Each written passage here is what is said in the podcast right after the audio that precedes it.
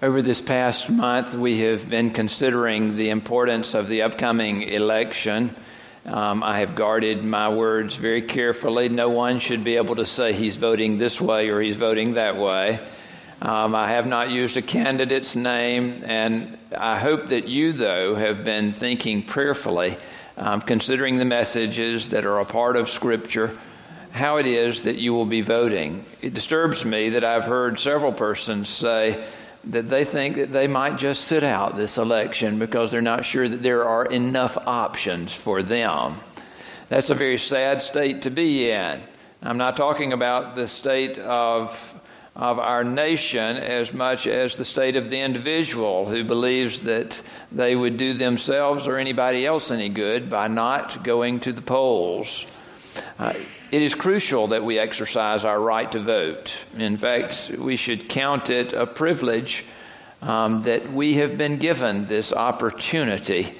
Um, the early Christians, if you remember those to whom the Apostle Paul was writing, did not have such a privilege. They did not have the option to choose who their governors would be.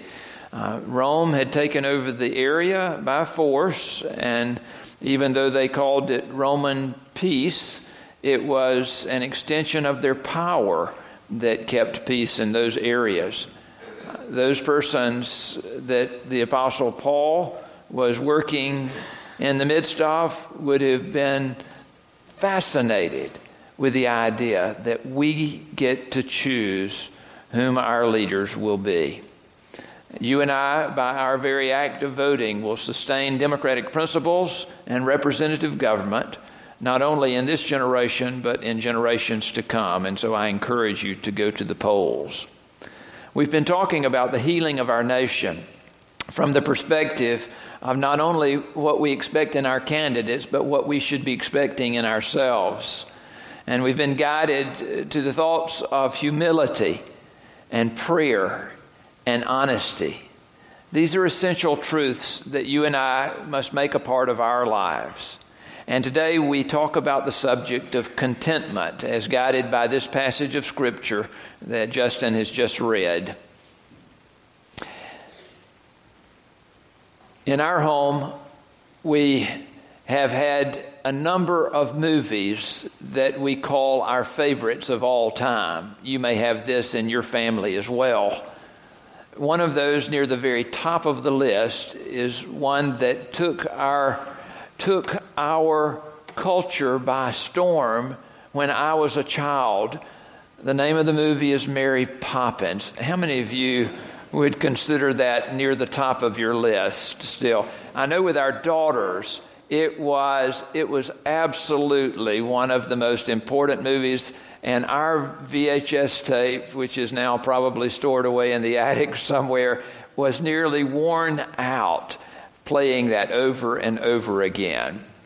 There are so many characters in it that are fascinating, uh, not the least of which is one whose name was Bert, played by Dick Van Dyke. Do you all remember the chimney sweep? and how he would, uh, he would come, he would show up covered with the dust of his job, the smut that had gotten on him from his work, and he would begin to dance. He was always so jovial, and he had his. Uh, his uh, chimney scraper in his hand and he would use it as a pole and he would dance around and he would just just be so spry and he was so contented with his situation in life he drew everyone else into his joy of living there was another character i don't know if you remember that dick van dyke played two persons in that movie that may be news to some of you Dick Van Dyke not only played the character of Bert, but he also played the character that was Mr. Dawes. He was the elder owner of the bank there in town that the young children, Jane and Michael, their father, worked at that bank. One of the scenes in the movie was that Michael had gathered just a few little coins, and his father had called him to show him around the, the bank. And as he was there, uh, Mr. Dawes realized that it was important for him to teach the child what he needed to do with his money. And so he began to coax Michael to invest his few coins in that bank. Do y'all remember that song that they sang? If you invest your tuppence wisely in the bank, soon you'll see that your tuppence invested in the bank. I've got some of these words mixed up, but uh, you know the you know the way it goes, and you'll achieve the sense of conquest as your affluence expands. And Mr. Dawes can hardly get this out. He's so ancient, and he's coughing as he shares this, and he says, "All from tuppence, prudently, fruitfully, frugally invested in the to be specific in the Dawes." Tomes, Mousley Grubbs Fidelity Fiduciary Bank. He wants them to put in in that bank, not just any bank, but that bank.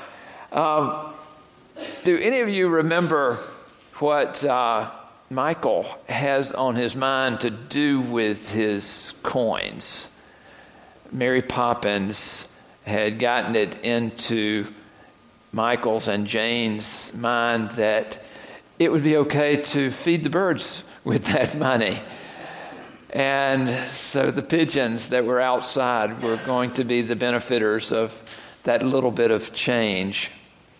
This is not to say that investments aren't crucial and that they are an important part of, of living in order to point us toward the future in a good way.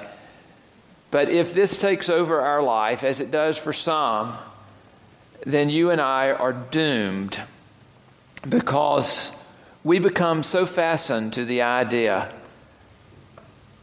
of things giving us contentment. The Apostle Paul is teaching this young protege, Timothy, on this subject. And that's why before this letter is over, he says, of course, there is great gain in godliness combined with contentment. For we brought nothing into the world, and so we can take nothing out of it. If we have food and clothing, we will be content with these. I can imagine that either Timothy was beginning to feel that this ministry idea was difficult for him because he did not have enough, or else because he had already set his mind on doing something differently. In the next letter, you remember that, that Paul is actually trying to entice Timothy to stay in the ministry because it seems that Timothy has turned his mind away from the idea.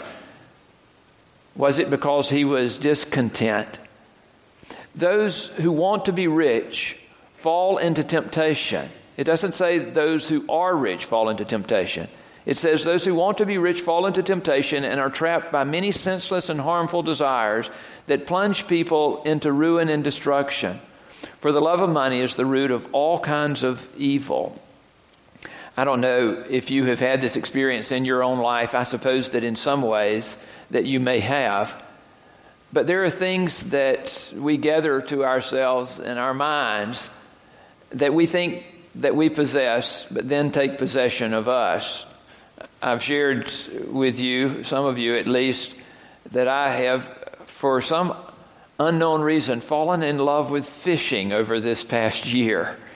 Um, I keep my fishing equipment in my trunk. And so, if any of you see me and know that there's a pond close by, you invite me over and I'll get busy catching those fish. It is a wondrous thing in my life right now.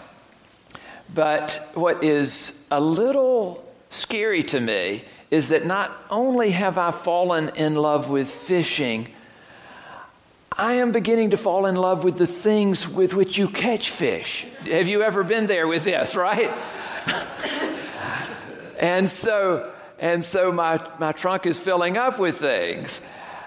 I have to be very careful with this though. Maybe you've had a similar experience that something that once you admired began to be the thing that began to rule your life. The Apostle Paul says, This is a dangerous place to be. John Wesley preached a sermon when he was almost 70 years of age. He had talked about the use of money, and we've talked about that before, but very specifically, he preached on this passage, and he entitled his sermon, The Danger of Riches.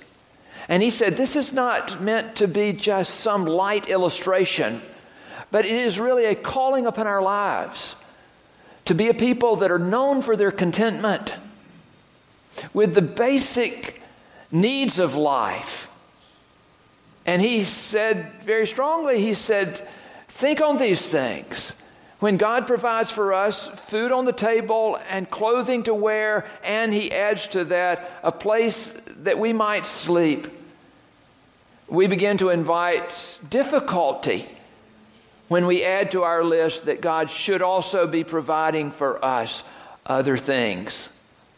This becomes a hardship, not only for us individually, but it can become a hardship for our family, for our community, for our nation and our world when we concentrate on what we should have rather than on what we need. Uh, Clarence Jordan, who was the founder of Koinonia Farms and quite a theologian himself over in, in near Americus, Georgia, he once said, reflecting on the parables of Jesus, that the parables of Jesus are like a Trojan horse. Uh, you invite them in, and then bam, they get you before you know it.